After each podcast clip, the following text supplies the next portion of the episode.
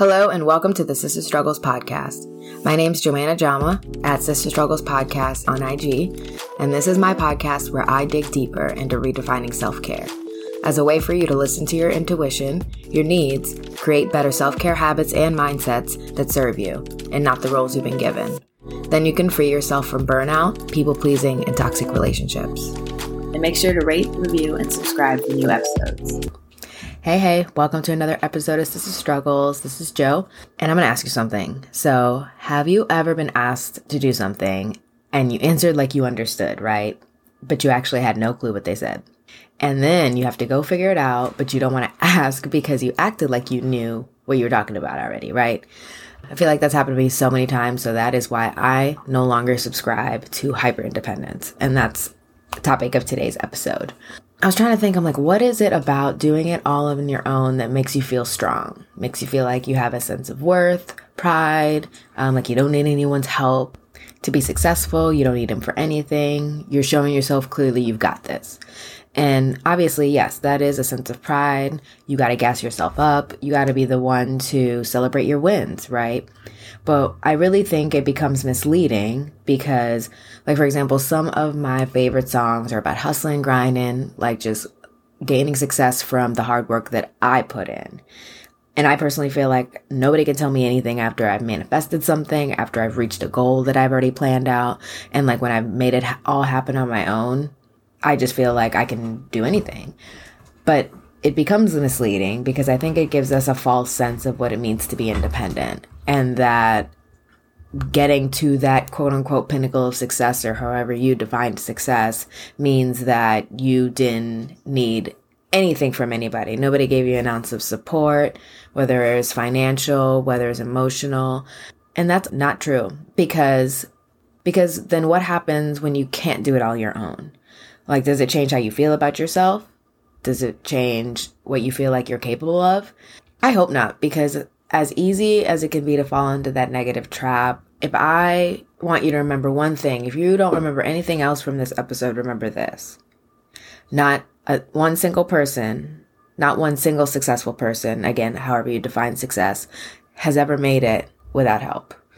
Again, I don't care if it's money, whether somebody called to check in on you, therapy sessions, somebody brought you dinner, somebody, you know, just asked you how your day was. They let you cry on their couch for hours because you're going through something. We've all had help in some form.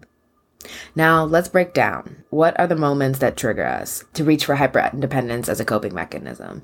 Um, and also, recently, I've learned it's also a trauma response. And from what I've seen, and especially for me, and particularly in the strong black woman narrative, something that I hear come up a lot is not wanting to look needy, not even wanting to look like you're a human with needs and that maybe you might need support every now and then. And I think that makes you keep your walls up. It keeps everybody out. It makes you not trust other people, so therefore you're not going to ask. And then, especially if you've been in situations where people have proven to you that they're not reliable enough uh, when you do need support and help, of course it can feel like shit. And so you're like, well, why the fuck am I going to ask anybody for help if people aren't coming through for me? And I get that. I get that. But when we turn it inwards on ourselves, ultimately it's still hurting ourselves even further because then we are losing out on the opportunity to ask somebody for help that actually may help us um, and prove to us that yes, people can be disappointing, but also people can be great. So even though that may be something that you're telling yourself that you're needy, that you're asking for too much, this is something I I've definitely done in the past and I'm always working against every day. But I recognize that I'm allowed to ask for help that is normal. And despite here's another tr- possible trigger, despite maybe you the way that you were raised and your conditioning and just the environment that you grew up around, you maybe you were forced to have to rely on yourself. So again then you don't trust other people or you've always just been like i've got it. I'm good i don't even need to ask for help so it may not even occur to you. That's a direct result of how your your external circumstances have affected and influenced how you see yourself how you move about in the world how you want others to perceive you. But i'm here to normalize asking for help because that is normal. Society may tell us that is a quote unquote weakness um, or may try to push this narrative that you're you're only worthy in your success if you do it all on your own. In this competitive mode all the time to try to be the best, the best, the best, the best, but never checking in on ourselves and each other. So I digress. I'm going on a tangent, but know that you're deserving of help. All you have to do is ask for it. And you don't have to be ashamed about asking for help or the reasons or the circumstances that you've gotten into that you need help. Focusing on whose fault it is or whose blame it is doesn't help you.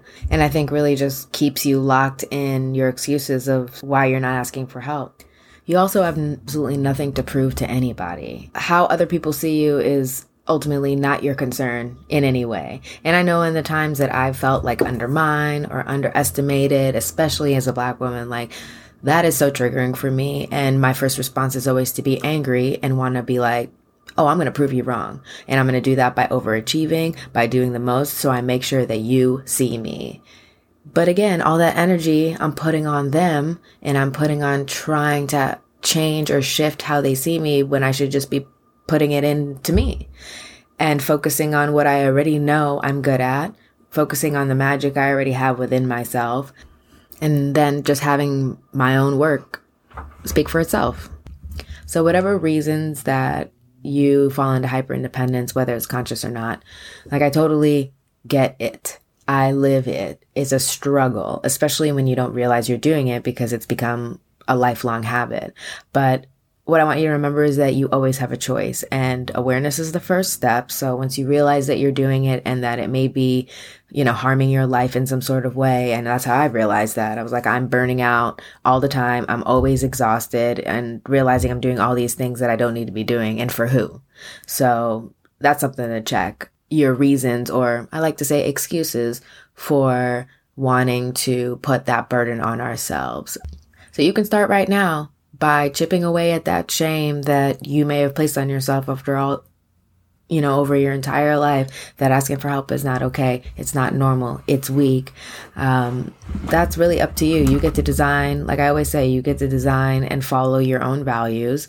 Uh, you can rewrite your own values and live your life in a way that makes more sense to you. And that's going to take doing something different than what you've done in the past. So let go what's been done in the past that's done. And you can start right now doing something different. Um, and in those moments that you get caught up in wanting to clam up, stay silent, just show people that you got it, um, remember that you're denying yourself the tools to your own comfort. You're only hurting yourself in the end. You're denying yourself the tools to your success. You're denying yourself the tools to understanding what you need. And I really think that nobody's perception of you is worth that sacrifice, that pain, that stress, that struggle it's not worth it. So today's Science of Self-Care segment is a article I found on psychcentral.com and it is about how hyperindependence is a trauma response. I feel like the first line it got me uh, because it really focuses on this mentality of I versus we. And this is when you choose to be independent of everyone, even though it may negatively affect you.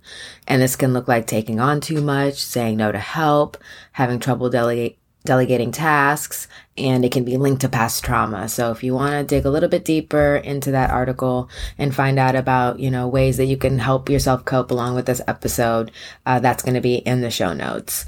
Thanks for listening. Thank you guys again for tuning in to an episode of Sister Struggles. So please rate, review, subscribe, and just let me know what you think. And I would love to hear what you guys would love to hear on future episodes.